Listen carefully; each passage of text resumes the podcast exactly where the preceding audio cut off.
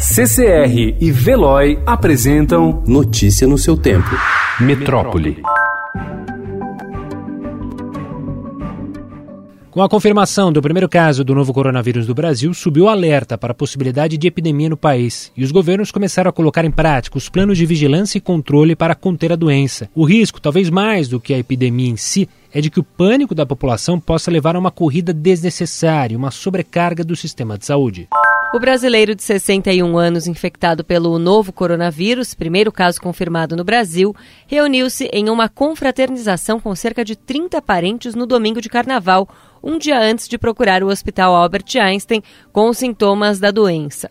Todos os familiares estão sob monitoramento da vigilância sanitária. Segundo o Ministério da Saúde, apesar destes contatos, cada infectado, em média, transmite a doença para apenas outras duas ou três pessoas.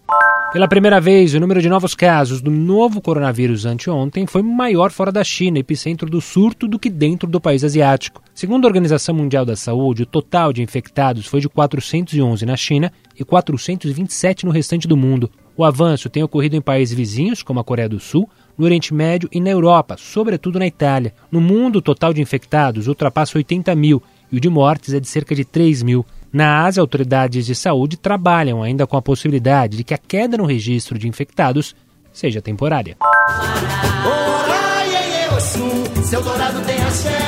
Faz o seu no fim de uma apuração emocionante, decidida apenas no último dos nove quesitos, a Unidos do Viradouro sagrou-se campeã do desfile das escolas de samba do Rio de Janeiro em 2020.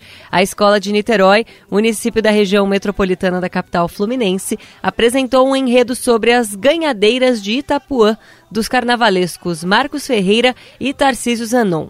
Foi o segundo título da escola, que já foi campeã em 1997. Notícia no seu tempo. Oferecimento CCR e Veloy.